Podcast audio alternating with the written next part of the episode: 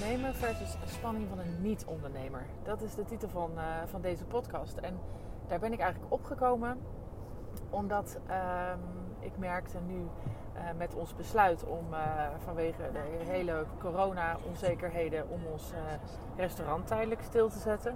Dus te stoppen eigenlijk en personeel te laten gaan. Ehm, dat anderen daar spanning over hebben. Um, en wij juist daar um, rust in ervaren. En dan ben ik eens gaan analyseren van wat is dat nou toch? Hoe kan dat? Um, waarom voelt het zo anders? En ik ben eruit. um, want als je nou uh, bedenkt waarom iemand gaat ondernemen, dat is vaak uh, omdat je uh, onafhankelijk wil zijn, vrij wil zijn, dat je je eigen keuzes wil maken, um, dat je regie wil hebben, dat je je doelen wil bepalen en dat je dus zelf in control bent. Hè, dat zijn meestal de doelen van waarom iemand wil gaan ondernemen. Nou, als je nou kijkt naar die hele coronacrisis, um, is eigenlijk vanaf uh, begin maart wordt iedereen eigenlijk een werknemer van het kabinet en de regels. En een, uh, de, de, corona is onze beleidsadviseur. Sterker nog, die bepaalt de regels. Um, en dat, levert van, dat heeft bij ons, van bij mij, zoveel spanning opgeleverd vanaf moment 1. Uh, en dat ik elke keer weer even rust vond als ik dan weer even dacht: oké, uh, ik ga even scenario's uitwerken. Wat zou er kunnen gebeuren? Wat zouden de regels kunnen gaan worden? En hoe gaan wij ons daartoe verhouden? Oftewel, ik zocht steeds naar hoe kan je je eigen uh, keuzevrijheid weer terugbrengen. Maar dat, ja, als je nou terugkijkt op die negen maanden, is dat eigenlijk geen één keer gelukt. Niet echt in ieder geval. Je kan een beetje voorsorteren en een beetje het gevoel hebben van ik kan scenario's maken. Excuus. En ik kan uh, daarin een beetje keuzevrijheid uh, creëren. Maar uiteindelijk uh, zijn we gewoon werknemer van het kabinet en het virus.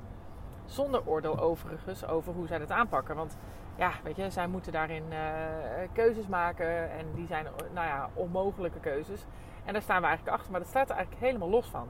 Dus die angst en die spanning, die uh, onrust, die is eigenlijk de afgelopen negen maanden heel erg wel aanwezig geweest. Ook natuurlijk over, jeetje, hoe gaat het aflopen? Hoe gaat het met mijn bedrijf aflopen?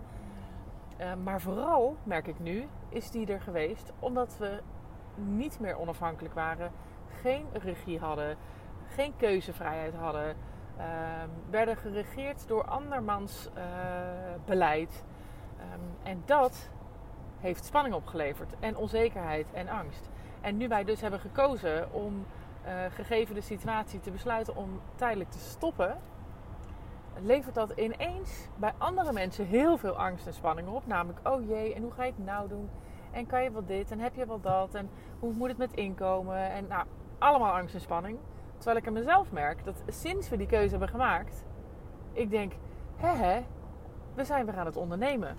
En dat is natuurlijk gek, want we stoppen feitelijk onze onderneming. Nou, we stoppen hem niet helemaal, maar de activiteiten. Maar ja, je kan het zien als je stopt. En toch voel ik me meer dan de afgelopen negen maanden weer aan het ondernemen. En nou ja, als je dan erover terugdenkt, hoe kan dat nou? Dat zit hem dus echt in dat stuk. Namelijk, ik kan weer zelf kiezen.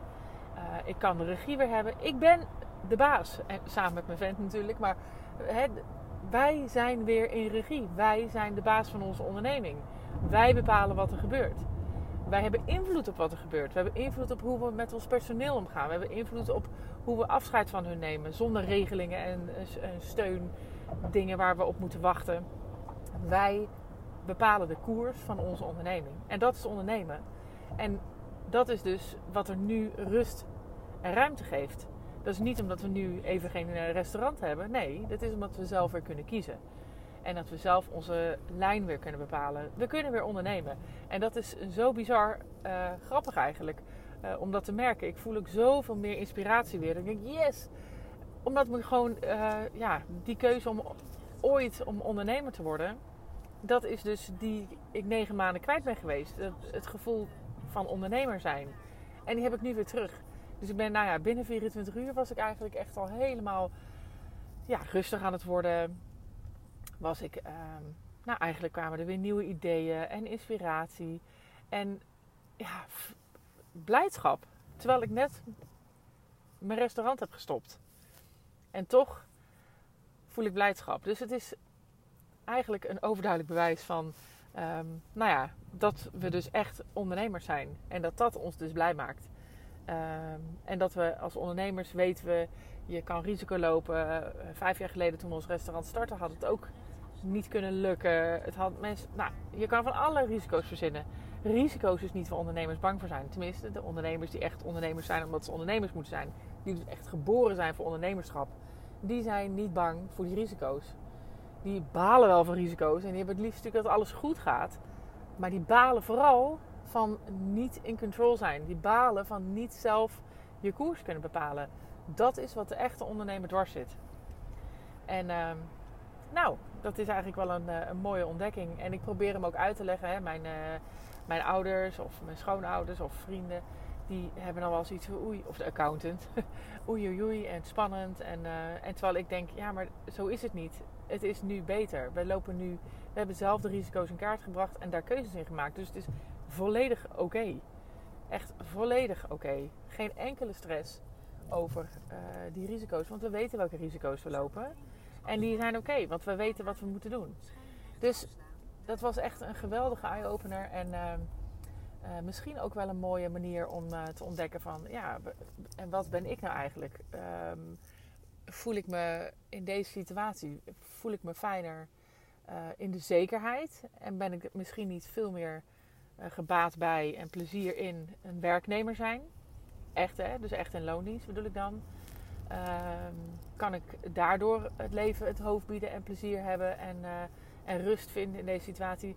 Of ben ik eigenlijk echt een ondernemer? En heb ik dus vooral behoefte aan mijn eigen keuzes en mijn eigen route en mijn eigen pad. En dan uh, is het misschien nu een spannende tijd in corona, maar dan ben je wel op de juiste weg. En dan moet je vooral weer zorgen dat je nu um, nou, de controle weer terugneemt. En uh, um, regie pakt over jouw situatie. En daarin zorgt dat jij weer je keuzes kan maken.